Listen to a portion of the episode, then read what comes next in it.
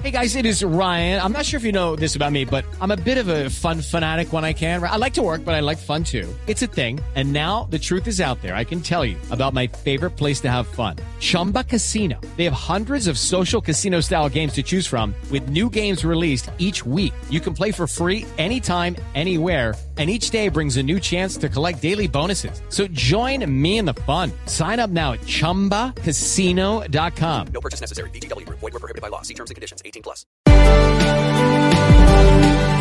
Se disparó la inversión extranjera en Colombia. ¿Atribuido a qué, Víctor? Néstor, eh, por ejemplo, el año pasado muchas inversiones se frenaron en medio de los procesos electorales. Entonces pasa ese ruido y se pueden reactivar eh, eh, muchas inversiones, por ejemplo, congeladas de los extranjeros. También hay un tema relacionado con la confianza que pueden tener los eh, inversionistas sobre Colombia. Muchas veces nosotros al interior del país somos más pesimistas de lo que nos ven afuera. Eso ocurre no solo con los inversionistas ex- extranjeros, sino también, por ejemplo, con temas relacionados al proceso de paz. Lo cierto es que creció muchísimo, muchísimo la inversión extranjera directa, eh, que es la inversión de largo plazo, la plata que traen para proyectos de largo plazo los inversionistas, pero hay otros datos, Néstor, que, que preocupan dentro de este informe del Banco de la República que se llama la balanza de pagos, como el déficit en la cuenta corriente que está creciendo, son unos temas más técnicos, la inversión extranjera directa salió buena, pero hay otros temas eh, dentro de este mismo reporte que generan preocupación. Pues la buena noticia, dice el presidente Duque, es que la inversión extranjera tuvo el mayor crecimiento en los últimos nueve años. Señor ministro de Comercio e Industria en Colombia, doctor José Manuel Restrepo. Ministro, buenos días. Buenos días, Néstor. Un saludo y un saludo a todos los oyentes de Blue Radio. Es un placer estar con ustedes en esta mesa de trabajo. Gracias. Ministro, en la práctica, esta, esta buena noticia, ¿en qué se va a traducir? ¿Cómo se digiere la noticia del aumento notable, pues casi triplicada la inversión extranjera en el primer trimestre de este año? Miren, Néstor, yo personalmente creo que es una buena noticia. Es una buena noticia no solamente por el crecimiento del 68%, sino es una buena noticia porque llegamos casi a 3.300 millones de dólares en inversión extranjera directa en estos tres primeros meses del año. Pero muy importante es que uno diría, eso está concentrado en minería o en petróleo. En realidad no. En realidad hay otros sectores, en servicios, en manufactura, en temas de gas y agua que también crecen y de forma muy significativa.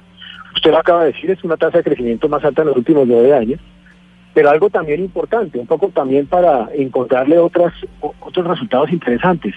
Es una alza continua la que se ha dado en los últimos trimestres en el tema de inversión extranjera directa. Uno revisa las cifras de los últimos trimestres y pasa exactamente lo mismo. Cuando uno compara en los últimos 10 años, es uno de los tres o cuatro mayores valores de inversión extranjera directa en estos primeros tres meses del año. Entonces, sin duda es un resultado positivo. Yo creo que en qué se traduce esto, en qué se tiene que traducir. La inversión extranjera directa tiene que ser una fuente a través de la cual se genere empleo, se construye oportunidades para la gente. Yo creo que ese tiene que ser el propósito de este tipo de inversión extranjera directa. Y la inversión extranjera directa también es una fuente de crecimiento del país. Luego puede ser un indicativo de que nos tiene que ir mejor naturalmente en materia de crecimiento económico. Sin duda, ministro. Ahora, la pregunta que uno se hace es qué pasa si en el mes de septiembre los gringos nos desertifican como país que colabora en la lucha contra las drogas. ¿Qué puede pasar precisamente a nivel de, de, eh, del impacto que puede tener sobre la inversión, la inversión extranjera directa en el país? Tal vez lo primero es que cualquiera de estas situaciones que se están dando en el mundo, yo diría que este escenario nuevo de proteccionismo, eh, de actitud contra el multilateralismo, pues naturalmente afecta a las economías. Una situación como la que acabas de describir, pues naturalmente sería una problemática importante para el país, pero yo creo que el país ha venido haciendo también la tarea para que eso justamente no suceda. Y yo prefiero hablar con el optimismo de que se puede construir un país donde haya posibilidades de crecimiento y donde a través de escenarios como este, la inversión extranjera directa, se atraiga aún más inversión. O por qué no decirlo, en el resultado más reciente de IMD, la escuela suiza famosa, que hace el ranking de competitividad, donde Colombia es uno de los tres países que más avanza en materia competitiva, ese también es un buen mensaje a nivel internacional. Entonces, yéndome por la línea del vaso medio lleno, yo creo que aquí hay oportunidades para crecer. Claramente, si se presentaran esas circunstancias hipotéticas, serían problemáticas, pero yo creo que Colombia también ha venido haciendo la tarea para evitar ese tipo de circunstancias. Ministro, hay unos indicadores que son un poco invisibles, no son muy, muy famosos, por decirlo así, pero son muy importantes para garantizar la estabilidad de la economía. Y uno de esos es el, el déficit en la cuenta corriente, que tiene que ver también con esto de la llegada y la, y la salida de los dólares a la economía. Ese déficit está creciendo muchísimo y está encendiendo las alarmas entre analistas, entre autoridades económicas, entre calificadoras de riesgo. ¿Por qué está sucediendo Pero, esto? pero Víctor, para entender un poquito la pregunta, déjeme, explíquele a los oyentes qué es el déficit en cuenta corriente. Eh, tiene que ver mucho, por ejemplo, es una cuenta de esta balanza de pagos que incorpora, por ejemplo, lo que tiene que ver con balanza eh, comercial, con comercio exterior eh, de Colombia, es decir, lo que compramos frente a lo que vendemos al exterior. Y gran parte de ese déficit está explicado por un, eh, por un desbalance en, en la balanza comercial, es decir, estamos comprando mucho más al exterior de lo que estamos vendiendo. Y ese, ese crecimiento en la cuenta corriente, pues que tiene otros indicadores, pues genera una preocupación bastante grande. Y mi pregunta para el ministro es, ¿qué hará el gobierno para cerrar ese déficit? ¿Cómo van a controlar este indicador? Tal vez lo primero, Néstor, es explicándole bien a la audiencia, la balanza de pagos no es nada distinto a la relación de ingresos y gastos que tiene un país con el resto del mundo. Efectivamente, los resultados de la balanza de pagos, yo creo que nosotros tenemos que estar atentos. Esa balanza de pagos tiene un comportamiento negativo por dos razones. Primero, por la relación entre exportaciones e importaciones. Por eso plantea un desafío del cual voy a hablar a continuación. Y segundo, por la propia depreciación de la moneda colombiana, la tasa de cambio. Eso también afecta ese resultado de balanza de pagos. Entonces, ¿por qué se está dando una relación de exportaciones e importaciones negativa? Porque también nosotros en el plan de la ley de financiamiento contemplamos un propósito superior, que era dar una exención del 100% de IVA de bienes de capital para generar importación de bienes de capital. Bueno, las importaciones de bienes de capital en los primeros tres meses del año crecen por encima del 10% y eso no es una mala noticia. Eso lo que significa es que puede haber modernización empresarial, que puede haber modernización tecnológica. Segundo, las importaciones de insumos están creciendo para justamente alimentar este proceso productivo. Normalmente cuando hay crecimiento de la economía también crecen las importaciones. Pero claro, esto plantea un desafío, Néstor, y yo soy consciente de esa realidad. El desafío es seguir fortaleciendo nuestra canasta exportadora, seguir haciendo el esfuerzo por exportar más, por diversificar esa canasta exportadora para tratar de aumentar lo que serían los ingresos del resto del mundo a nuestro país. Esa es una cosa que hay que hacer y yo creo que, pues naturalmente, eso, como acabo de decir, nos implica estar atentos, pero de la misma manera asumir el desafío de lo que estoy. Ministro, hablando de venderle al mundo, ¿qué pasó con el proyecto, con el decreto que debe emitir su despacho con los nuevos aranceles para los textiles y para la ropa? Que dicen va a encarecer, Néstor. va a encarecer esos productos en 25, 30%. ¿Ya, ya tiene Lo listo el decreto, ministro? Lo primero, Néstor, es que pues yo fui la primera persona que en su momento, antes de que se diera el debate en, en Senado y en Cámara, dejé planteado mi punto de vista como ministro de Comercio, Industria y Turismo sobre esa situación antes de que se diera el debate.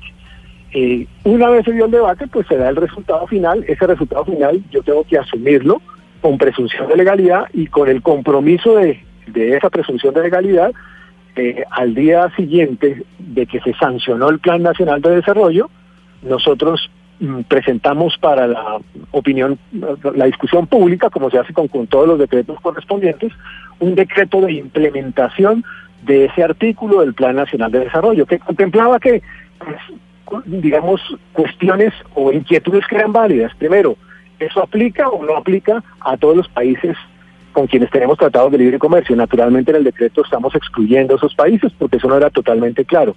¿Eso aplica o no aplica a mercancías en tránsito? ¿Eso aplica o no aplica a mercancías que están en zonas francas? En fin, con base en esos criterios se expidió para la consulta pública, el decreto correspondiente está en proceso de consulta Ministro, pública es, como es cierto, en todos es, los casos. es cierto que por cuenta de este decreto, que efectivamente aquí lo estoy viendo, sube 25 o 30% el, el precio de la ropa o de los textiles en Colombia. Néstor, ¿De eh, ese nivel hay es el tener- totazo? hay que explicarle a la gente un poco en qué consiste la medida del Plan Nacional de Desarrollo. Esa medida del Plan Nacional de Desarrollo establece aranceles diferenciales según el valor de dólares por kilogramo de la prenda. Si la prenda oscila entre 0 y 20 dólares, está contemplándose un arancel del 37%. Antes, entre 10 y 20 dólares por kilogramo era del 15%, luego ahí hay un aumento del 25%. Y de 10, de 20 dólares en adelante, la, el, el artículo de la, del Plan Nacional de Desarrollo contempla una tarifa arancelaria que oscila entre 25 y 15. Quiere decir que ahí habría aumentos de 20 dólares por kilo en adelante de entre 10 puntos porcentuales y cero. Entonces, a su pregunta puntual, Sí. si usted me dice una prenda entre 10 dólares y 20 dólares por kilogramo, si es to- totalmente importada, existe una alta probabilidad de que el importador traslade al consumidor ese aumento de 25 puntos porcentuales. Pero también puede existir otra opción, Néstor. ¿Es cuál? La otra opción es que el consumidor mm, sustituye el consumo y en, en ese caso pues no le aplicaría a ese consumidor el aumento de precio.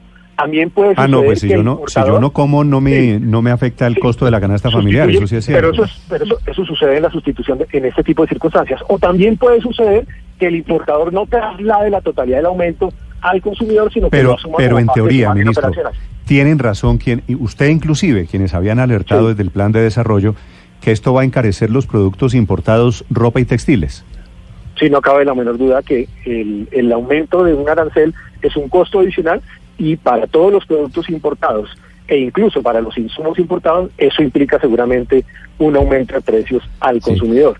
Parte de, de esa... Lo que pasa es que esto va a terminar, esto va a terminar como en otros sectores, es promoviendo el contrabando, ¿no? Porque se encarece el producto legal, pero pues por el mercado de las brujas vamos a seguir comprando lo mismo que comprábamos antes. Normalmente cuando se sube el precio por esta vía hay un mayor incentivo también a que exista ese componente de contrabando. Hoy justamente en el Congreso de la República tenemos un debate de control político. Mejor dicho, yo sobre sos- el tema. sospecho, ministro, que cuando vamos a reemplazar las mercancías importadas, no necesariamente lo vamos a hacer con mercancías nacionales. Eventualmente no. Puede suceder que sí, ese es un camino, digamos, que puede suceder. Puede suceder que el importador no le traslade la totalidad del aumento al consumidor, sino parte de él porque puede perder el mercado. Y puede suceder que lo traslade plenamente, en cuyo caso el aumento es total. Sí, pero al final, ministro, ¿sí termina siendo bueno para los eh, confeccionistas y textileros colombianos? Yo tengo, digamos, inquietudes sobre esa pregunta. Yo creo que puede ser beneficioso para algunos de ellos, pero en términos generales, y la- el, el planteamiento que yo les hice en su momento es, hagamos esta discusión con la totalidad de la cadena, porque es que aquí, este es un subsector de la cadena productiva.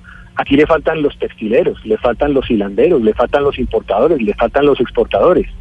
Y creo que además el propósito de ellos era distinto. Ustedes oyeron la intención, la intención era cómo lograr un arancel que evite el desequilibrio de cancha en la negociación con algunos países de Asia o de África de donde vienen productos con dumping, por ejemplo.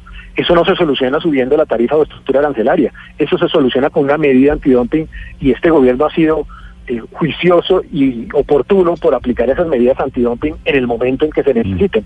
Pero nunca solicitaron esa medida antidumping. Es el ministro de Industria y Comercio hablando de crecimiento de la inversión extranjera, pero también un poquito de textiles y de ropa importada, de los aranceles que entran en vigencia. ¿Cuándo sale el decreto formalmente, ministro? ¿Hoy o mañana? En estos días debe salir el decreto, no tengo la, la fecha exacta, Néstor, me perdona. Eh, estamos siguiendo el, el término normal para este tipo de, de decretos eh, y a partir de allí eh, contempla seguramente Pero el ya es decreto inevitable. algún plazo de ejecución, un plazo de ejecución en el marco de la ley marco de, de aranceles. Las 10 de la mañana, tres minutos. Ministro, gracias. Gracias, Néstor, un saludo de nuevo. Mucha atención que FENALCO y Analdex